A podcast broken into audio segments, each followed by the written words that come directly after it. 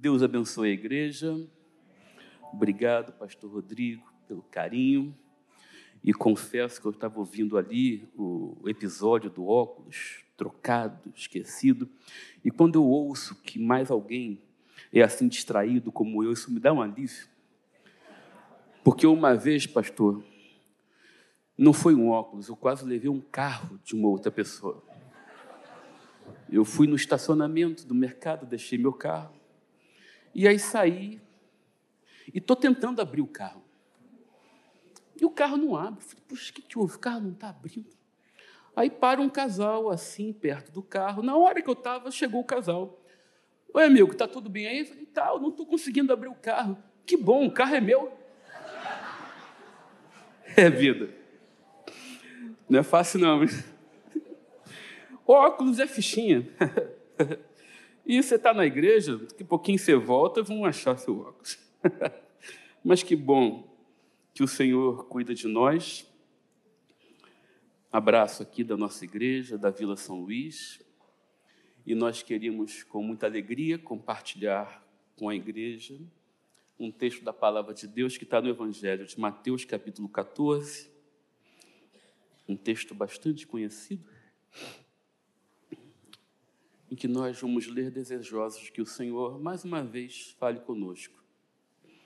Evangelho de Mateus, capítulo 14, a partir do versículo 22, que aqui na minha Bíblia tem por título Jesus anda sobre o mar. A palavra de Deus nos diz assim: Logo a seguir, Jesus fez com que os discípulos entrassem no barco e fossem adiante dele para o outro lado enquanto ele despedia as multidões. E tendo despedido as multidões, ele subiu ao monte a fim de orar sozinho. Ao cair da tarde, lá estava ele só. Entretanto, o barco já estava longe, a uma boa distância da terra, açoitado pelas ondas, porque o vento era contrário. De madrugada, Jesus foi até onde eles estavam, andando sobre o mar. Os discípulos, porém, vendo-os andar sobre o mar, ficaram apavorados e disseram: É um fantasma. E tomados de medo, gritaram. Mas Jesus imediatamente lhes disse: Coragem, sou eu. Não tenham medo.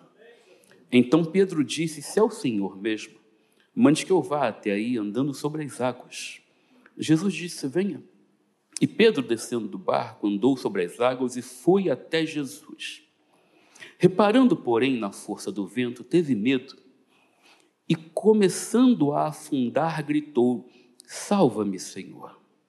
E prontamente, Jesus, estendendo a mão, o segurou e disse: Homem de pequena fé, por que você duvidou?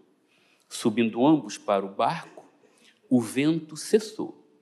E os que estavam no barco adoraram, dizendo: Verdadeiramente o Senhor é o Filho de Deus. Obrigado, Senhor, porque tua palavra continua a falar aos nossos corações. E como nós precisamos, Senhor, de ouvir a tua voz, que nos traz paz e alívio, mesmo que diante de tempestades. Por misericórdia, Fala conosco mais uma vez, é o que te pedimos, em nome de Jesus. Amém. Um texto bastante conhecido e para os discípulos continuado. Porque se você voltar um pouquinho no Evangelho de Mateus, nós vamos ver que os discípulos já haviam enfrentado uma situação de tempestade, mas com Jesus no barco. Diferentemente desta, em que Jesus os envia à distância, ele permanece para orar mas ele determina, ele diz para os seus discípulos que eles venham a pegar o barco e ir para outra margem.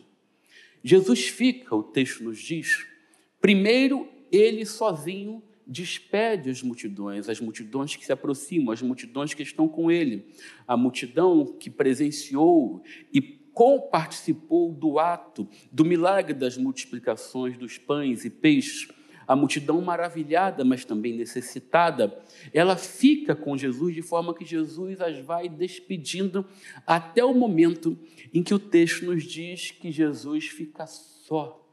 Os discípulos já foram, ele despediu a multidão e agora ele passa um tempo em oração com o seu pai.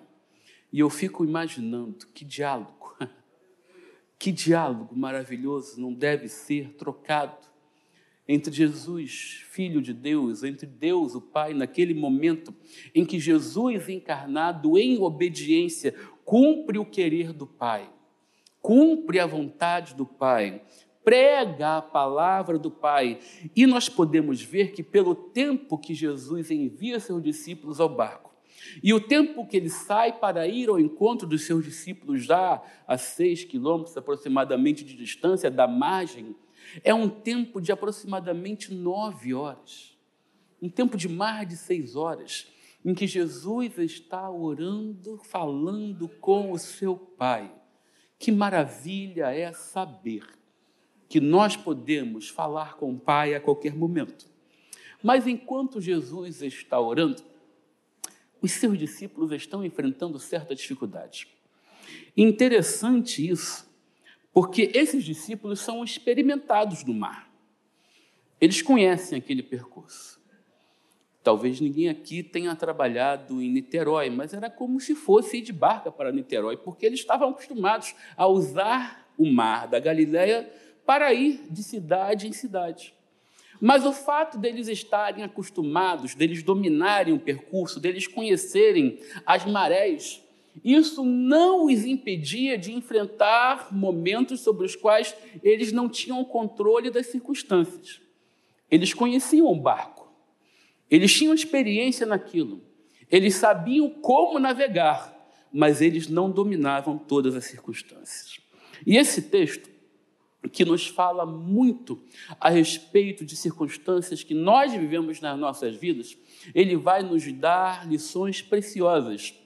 E eu dou nome a este sermão de Jesus e os mares da vida, porque com este episódio nós vamos aprender algumas coisas muito interessantes a respeito de eventos, circunstâncias e tempestades que enfrentamos.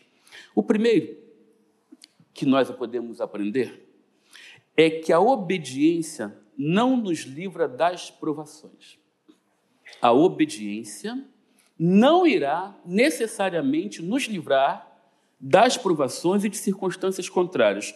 Porque se você reparar no versículo 22, ele começa a dizer que Jesus fez com que os discípulos entrassem no barco.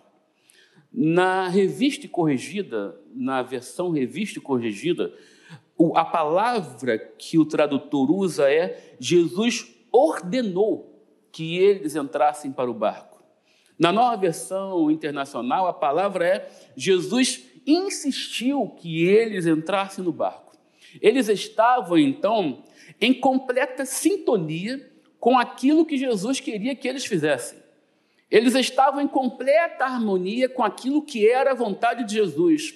Eles estavam em plena obediência. Eles ouviram a voz do Mestre e, ainda que não entendendo ou não desejando, porque eu, no lugar deles, eu queria estar onde? Eu queria ficar com Jesus. Eu queria estar orando com Jesus, ouvindo esse diálogo de Jesus com o Pai. Se eu puder, eu vou ficar com o mestre, eu só saio dali quando o mestre sair, eu saio junto com ele. Mas eles obedeceram. Ainda que eles não tenham entendido muito bem por que, que Jesus mandou, será que Jesus está brigando com a gente? Ele quer ficar longe? Que bobagem que eu fiz. Mas eles obedecem. E o fato de obedecer não significa que nós não vamos enfrentar tempestades na vida, que nós não vamos enfrentar circunstâncias que irão nos surpreender. Ainda que a gente conheça o que a gente está lidando, ainda que a gente saiba o que a gente está fazendo, ainda que a gente faça de forma obediente, nós não estamos livres de sermos surpreendidos por circunstâncias adversas. Circunstâncias adversas essas, que em segundo lugar aprendemos, muitas vezes nós não temos controle sobre ela. Vejam, que os discípulos já estão ali aproximadamente entre três e seis horas da madrugada. E eles saíram da margem por volta de seis horas, no início da noite, final da tarde. É possível que eles estavam já há nove horas tentando chegar do outro lado sem conseguir. Por quê? Não dependia da força do remo, não dependia da vela do barco. A circunstância trazia sobre eles uma condição maior do que eles tinham capacidade de reagir, de fazer, de reverter. Eles não podiam reverter a situação apenas com o seu conhecimento, apenas com sua estratégia ou apenas com suas forças. Não lhe era possível, ainda que toda a experiência deles cooperassem para que eles mudassem a rota, seguissem a maré, tomassem alguma decisão que pudesse fazer com que eles chegassem na outra margem, nada disso foi suficiente. Por quê? Porque existem circunstâncias, meus irmãos, que ela correm fora do nosso controle. Existem situações em que nós não temos mecanismo de, por nossa própria vontade, força, tratamentos, medicamentos, de reverter. Existem circunstâncias como esta deste mar revolto, que combatia, confrontava esses experientes discípulos, que a experiência não era suficiente, eles não tinham poder sobre a situação. Eu me lembro do salmista, falando no Salmo de número 42, ouço o tumulto do mar revolto, enquanto suas ondas e correntezas passam sobre mim. Não temos controle. Eu não sei aqui quem já enfrentou um mar revolto, ou por distração, ou por uma ousadia irresponsável, e levou um caixote. Está gravando? Mostra para o YouTube lá, quem aqui já levou um caixote? Ah, você sabe o que é isso. O outro levantou as duas mãos, deve ter sido feio o negócio lá. Né? O que o salmista diz no Salmo 42 a respeito, enquanto as suas ondas e correntezas passam por cima de mim, quem já levou um caixote sabe o que é. Porque você não tem controle de em que momento você vai voltar para a areia. Não depende de você, porque você levanta a onda, vem de novo. Você tenta e a onda te derruba. E ela não apenas te derruba, os passos que você deu em direção à praia, ela te leva de volta quando a maré dá desespero, meus irmãos. Não ter controle, não ter controle nos apavora. Porque a gente não sabe o que vai acontecer na semana seguinte. A gente não sabe o que vai acontecer no dia seguinte. A gente está fazendo o tratamento, mas a gente não sabe quando a gente fizer um novo exame se o tratamento evoluiu ou se ele regrediu, independente do esforço que a gente está fazendo. Não ter controle nos apavora. Você é gente igual eu e nós somos gente igual aos discípulos. Não ter controle nos tira o alicerce nos faz ser atropelados pela correnteza. E é isso que eles estão experimentando, circunstâncias sobre as quais ele não tem controle. Esse texto nos ensina também que muitas vezes o Senhor está agindo, mas nós não o reconhecemos. Deus está fazendo, Jesus está chegando, mas nós não estamos entendendo o que de fato está acontecendo Presta atenção no versículo 26. Os discípulos, porém, vendo-o andar sobre o mar, ficaram apavorados e disseram: É um fantasma. E tomados de medo, gritaram. Agora você imagina um bando de marmanjos experimentados com o mar. Olha um mestre, não é qualquer outra pessoa, olha um mestre se aproximando deles, andando sobre as águas, e eles entendem tudo errado. Vocês têm noção do que é homens maduros, experimentados, olharem para Jesus chegando e gritar: é um fantasma? Alguém aqui tem medo de fantasma? É vergonhoso, meu Deus.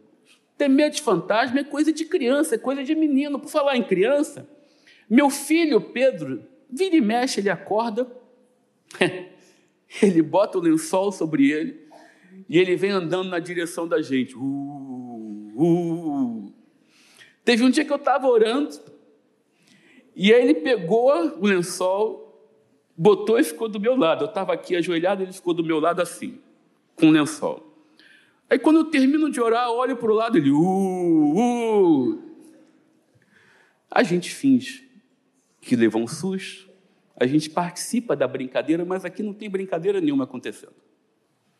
Aqui tem gente madura, gente experimentada, que está vivendo um momento adverso. Jesus está chegando com o livramento, mas nós não o reconhecemos. Porque às vezes Jesus está chegando, mas a situação não está mudando ainda. Às vezes Jesus está agindo, ele já está fazendo aquilo que vai fazer eu e você termos paz e alívio das crises e das dores que estão enfrentando, mas nós não estamos vendo o resultado. E não ver o resultado, ainda que Jesus esteja se aproximando, ainda que ele esteja chegando, pode nos apavorar. Somos gente, eu sempre digo, nós não somos heróis. Nós não resistimos a tudo. E que bom que Jesus é misericordioso. Ele compreende o pavor dos discípulos, ele não dá uma bronca nos discípulos. Como é que vocês que andam comigo, veem os meus milagres, dormem acordam na minha presença, me veem chegando e me chamam de fantasma? Jesus não trata a gente assim porque Ele é misericordioso. E Ele conhece os nossos pavores. O problema é que nós, diante do pavor, muitas vezes perdemos o equilíbrio e até a fé. E nós não entendemos que Jesus está chegando. E quando ele chega, ele está trazendo o livramento. Às vezes o Senhor está agindo, mas nós não o reconhecemos.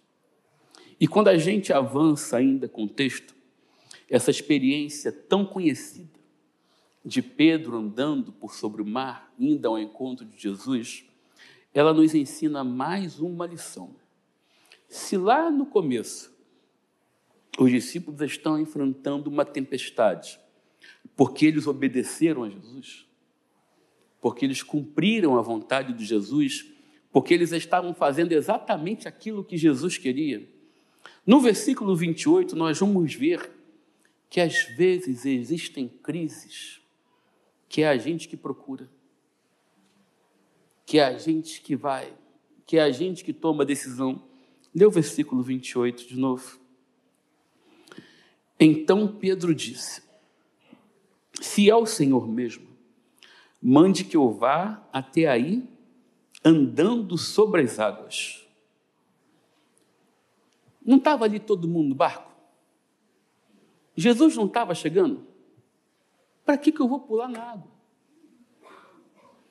Claro que nós reconhecemos em Pedro coragem, porque só ele teve a ousadia de olhar para Jesus e dizer: Deixa eu ir aí, deixa eu andar por sobre mar, eu quero chegar antes, eu quero chegar primeiro. Mas nós também aprendemos que muitas vezes nós nos vemos afundados em circunstâncias que nós provocamos pela escolha que fizemos, pela decisão que tomamos, pela direção em que decidimos seguir. Porque aqui Jesus não chamou, ele que pediu para ir. E Jesus deixa a gente provar a nossa fé. Quer vir? Venha. Enfrentar tempestade, quando a gente está na obediência, já é difícil. A reação desses discípulos, meus irmãos, ela escancara quem nós somos quando nós estamos diante do mar revolto da vida. A reação desses discípulos mostra o que é o pavor. pavor que fez com que eles gritassem. Já é ruim enfrentar o mar revolto da vida na obediência, quando a gente sabe que a gente está fazendo exatamente aquilo que Deus pediu para a gente fazer e com aquilo que Ele espera que nós façamos. Mas enfrentar mar revolto e tempestade, porque eu decidi pular no mar na hora ou no tempo errado ou na circunstância que for, porque eu não cuidei de processos da forma como eu deveria ter cuidado, porque eu não fui sensível aos alertas, aos sinais que foram enviados por Deus ou pela vida, dizendo: não faça isso agora, porque eu não zelei pela administração do meu tempo. E eu me ocupei com muitas coisas, mas eu não me ocupei com a minha família como eu deveria. E agora o mar chegou e minha casa está sacudida, me afastaram do equilíbrio. E eu não estou conseguindo mais ter o controle do barco, eu já perdi esse controle há muito tempo por causa das decisões que eu tomei. Já é difícil enfrentar o mar revolto na obediência mas enfrentar o mar revolto porque eu sei que eu fiz o que eu não devia ter feito. Eu sei que eu tomei decisões que eu não devia ter tomado. Eu sei que eu fiz escolhas que me trouxeram até este ponto do mar. Torna a crise, torna o vento ainda mais duro. Mas que bom que quem está ali, adiante de nós, é Jesus e ele é misericordioso. Porque olha o que o texto diz no versículo logo à frente. 30. Reparando, porém, na força do vento, teve medo e, começando a afundar, gritou: Salva-me, Senhor. Que bom que eu posso gritar: Salva-me, Senhor ainda que eu no mar esteja por escolha que eu fiz. Nós muitas vezes vamos nos acusar, seja na igreja, seja dentro de casa. Talvez você já tenha ouvido uma frase, viu? Quem mandou? Por que, que você fez isso? Olha lá, o fulano. Como é que ele fez essa bobagem? Mas ainda bem que eu não grito salva-me para você eu grito: salva-me para Jesus. E Jesus é misericordioso. Se eu estou na prova, porque eu estou obedecendo, ou se eu estou no drama, na crise, porque eu fiz escolhas erradas, eu sempre posso olhar para Jesus, estender as mãos e clamar: salva-me, Senhor.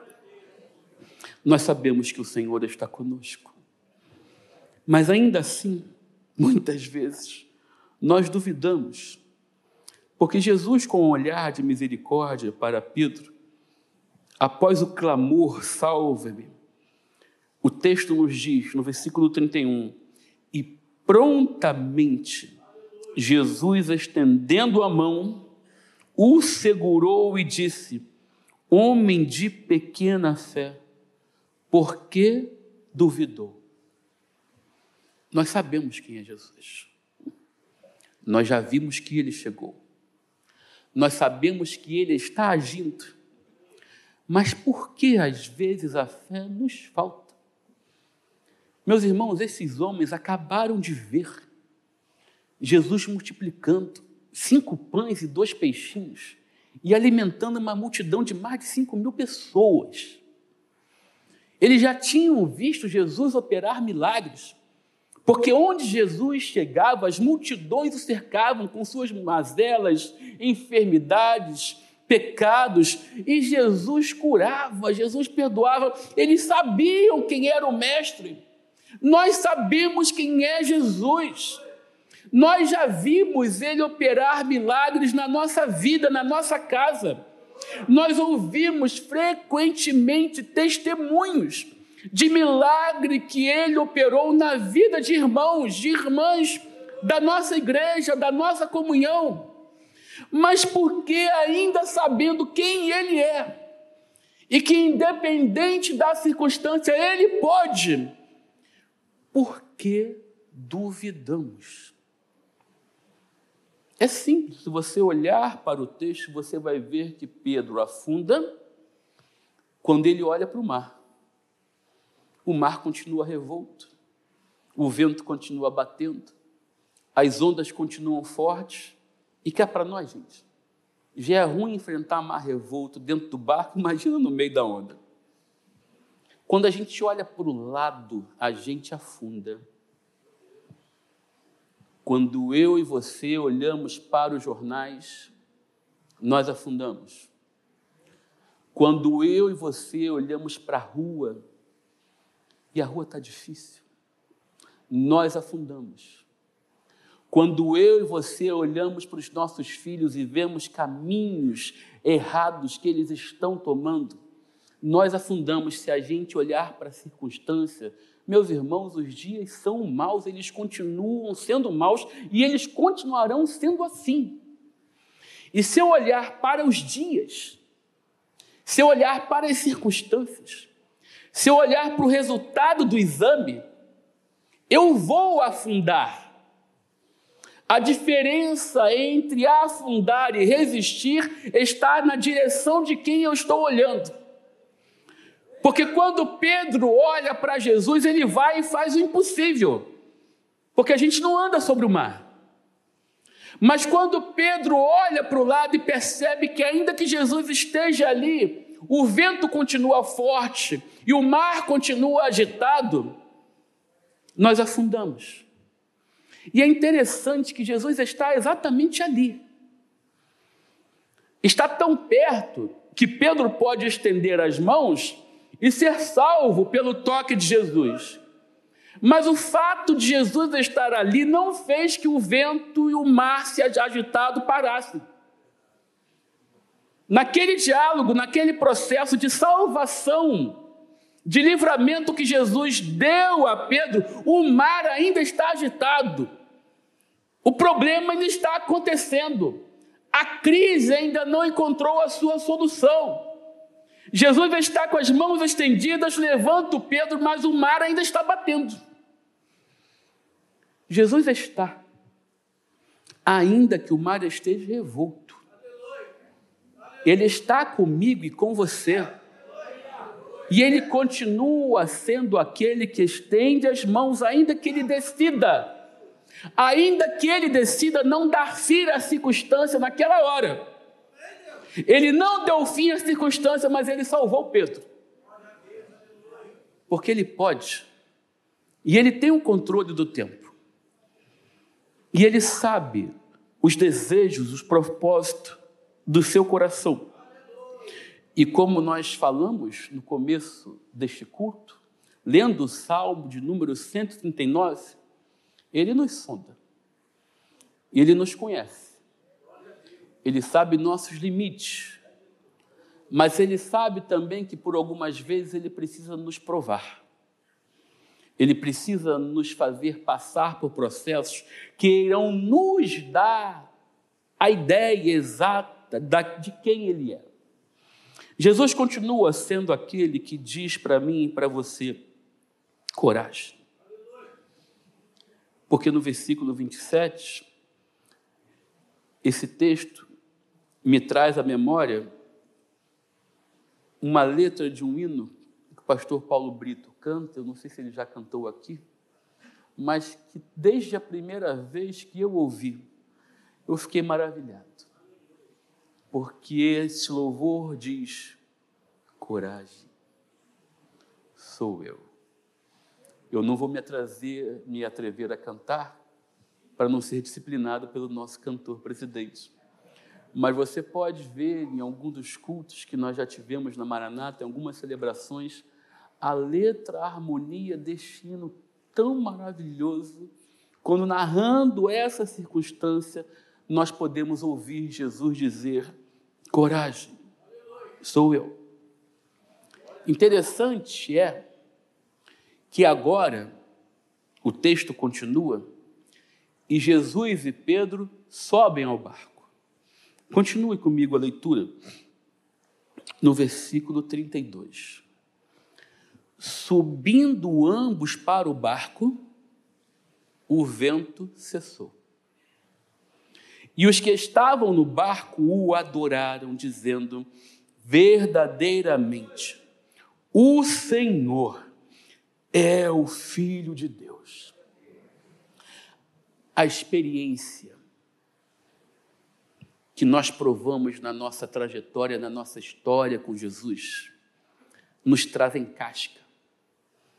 Elas nos fazem mais fortes e elas nos transformam em adoradores. Porque depois de passar por tudo isso, depois de nove horas enfrentando um mar revolto, depois de ver Pedro ir, andar, afundar e voltar, entrar no barco, e agora a tempestade cessar. Eles podem olhar para Jesus e o adorar verdadeiramente: és o Filho de Deus. Verdadeiramente és tu, a quem o vento e o mar obedecem. Verdadeiramente és tu que ordena e o mar se abre. Verdadeiramente és tu que toque o menino ressuscita.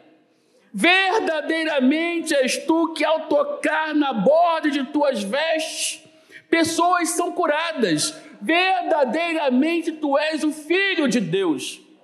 A prova nos transforma em adoradores. A prova nos dá confiança. Porque nós olhamos para Jesus e compreendemos, agora sim, não era um fantasma. A situação estava piorando ao invés de melhorando.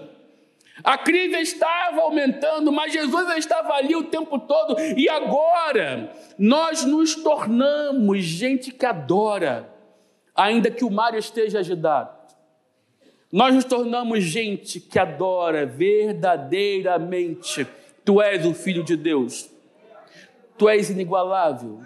Tu és único. Tu és Senhor. Tu és maravilhoso, tu és maravilhoso, tu és poderoso, tu és o meu Deus, meu Salvador, meu Redentor. Interessante que Marcos, no capítulo 6, tratando dessa mesma passagem, o texto afirma que os discípulos ainda não tinham entendido o milagre dos pães e o coração deles ainda estava endurecido. Mas agora, quando chega aqui e eles veem Jesus mais uma vez operar maravilhas, agora ordenando a natureza, ordenando o mar e o vento que se acalmem, agora eles entendem diante de quem eles estão. Sabe o que, que significa? Que muitas vezes a prova nos leva ao amadurecimento, a prova nos leva à dependência, a prova nos leva ao reconhecimento de que Jesus é o Filho de Deus, de que Ele é o nosso Senhor. E sabe o que, que acontece? Depois dessa crise toda, versículo 34, estando já no outro lado, chegaram à terra de Genezaré. Quando as pessoas daquela terra o reconheceram, mandavam avisar em todos aqueles arredores e trouxeram todos os enfermos e pediam-lhe que ao menos pudessem tocar na borda da sua roupa. E todos os que tocavam nela ficaram curados. Eles chegaram a outra margem. Foi difícil. Foi uma experiência traumática. Porque é uma experiência que grita o pavor que eles sentiram enquanto estavam enfrentando a circunstância. Mas Jesus chegou e eles chegaram a outra margem. Se coloca de pé comigo. Porque nós queremos orar. E tem dois retratos nesse texto que me chamam muito a atenção. O primeiro retrato é do pânico deles vendo Jesus chegar.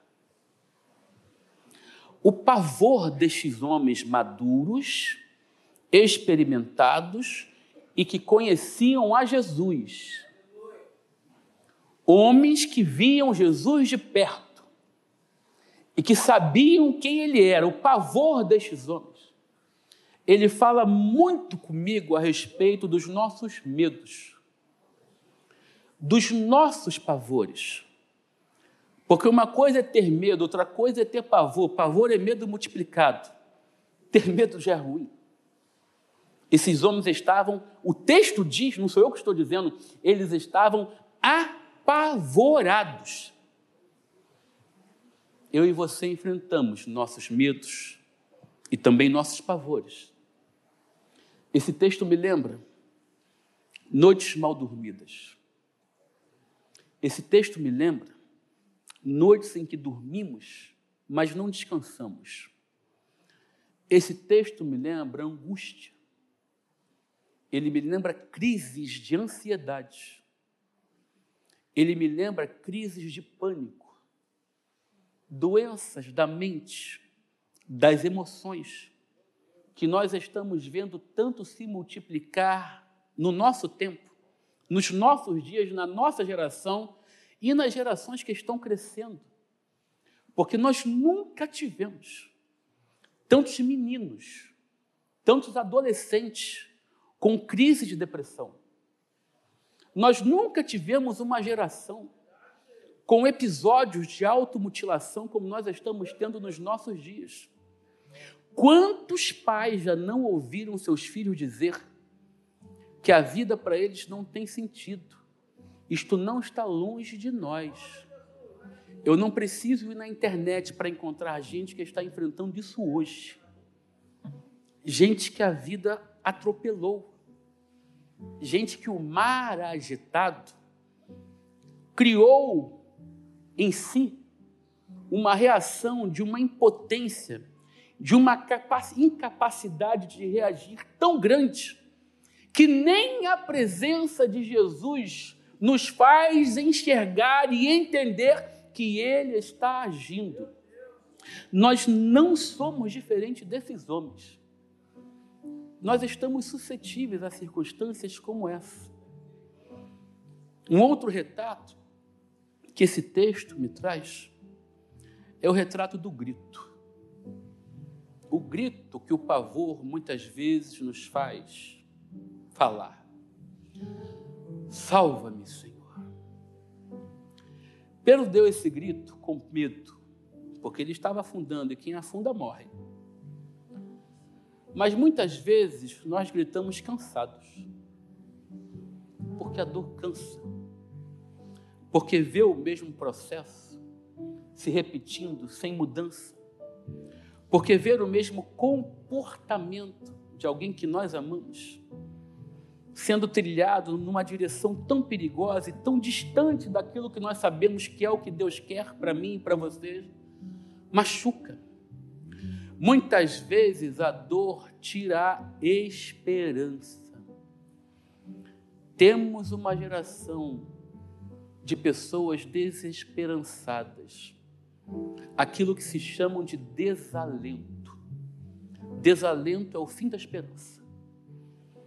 Desalento é o momento em que a gente até continua, mas a gente já desistiu. Porque a gente já não enxerga mais o momento em que o mar pode se acalmar, em que eu vou chegar à outra margem. Ainda que eu esteja até mesmo vendo que Jesus está chegando, eu já não acredito mais que depois de tanto esforço, depois de tanto tentar, depois de tanto orar, de tanto jejuar, de tanto insistir, eu já não acredito mais que eu vou chegar lá. Pavores, desalentos. ah, meus irmãos, não se sinta culpado. Se em algum momento da vida um desses retratos parecerem com o retrato que você está vivendo hoje. Nós estamos falando de Pedro, nós estamos falando dos discípulos de Jesus. Por que isso não vai acontecer comigo ou com você? Sabe o que é bom nessa história? É que Jesus continua aqui. Ele continua com suas mãos marcadas pelos cravos da cruz, estendidas para mim e para você, pronto para reagir se eu precisar gritar: Salva-me, Senhor. Talvez alguém aqui esteja enfrentando um processo que precisa gritar um pouquinho mais alto: Salva-me, Senhor. Não é vergonha. Nós estamos enfrentando uma situação para a qual a força do problema, a crise que nós estamos enfrentando, seja na área de saúde, seja emocional, seja de relacionamentos, seja de filhos que estão tão longe que a gente não acredita mais que o amor de Jesus o alcançará. Não importa em que área, mas você precisa se aproximar de Jesus, como Pedro fez, para clamar que ele te salve. Eu queria te convidar a vir aqui à frente agora, porque eu quero clamar com você. Eu quero gritar com você. Eu quero chamar Jesus aqui para essa conversa. Eu quero pedir para ele entrar nesse problema. Eu quero ver o Senhor e que apenas saber que Ele está aqui já me traga alívio, já me tire do mar, ainda que o mar esteja sacudindo, porque presta atenção. Jesus tirou Pedro da circunstância que ele estava, mas o mar ainda continuou revolto. Mas Jesus sabe o tempo, ele conhece os processos e Ele sabe o teu limite. Por isso você pode crer. E é por isso que nós vamos orar. Meu Senhor, meu Paizinho, tanta gente. Tanta gente, ó oh Pai, com dificuldade de resistir às tempestades da vida. Tanta gente, ó oh Pai, que está a ponto de se entregar e dizer que não pode mais porque não resiste, porque não aguenta, porque cansa lutar a mesma dor por tanto tempo. Tantos processos, Pai, de enfermidade, tantas portas que a gente não consegue abrir, tratamentos que não conseguimos alcançar, tantos filhos, Senhor, tantos filhos se esfarelando, tantos filhos tomando caminhos, decisões, escolhas que nós passamos as madrugadas te clamando, salva-os, Senhor, aonde eles estiverem. Quantos relacionamentos, ó Pai, que estão sendo machucados, feridos, porque nós perdemos o trato, nós perdemos o entendimento das prioridades, porque nós não temos mais amor, nós não temos mais afeto, e a vida vai se tornando cinza, vai se tornando escura e a gente não consegue resistir e a gente entra em processos de pavores, de pânico, de depressão, Senhor.